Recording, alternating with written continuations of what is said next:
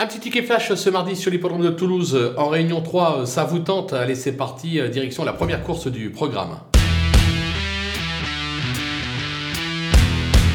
Dans cette épreuve, on va tenter un petit trio avec deux bases solides. D'abord le numéro 3, Ifash, euh, excellent euh, lors de ses débuts en compétition avec une deuxième place à la clé, c'est l'entraînement Rouget.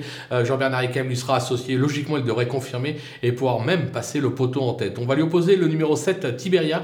J'ai bien aimé ses prestations depuis ses débuts, deux tentatives, deux quatrième places à la clé.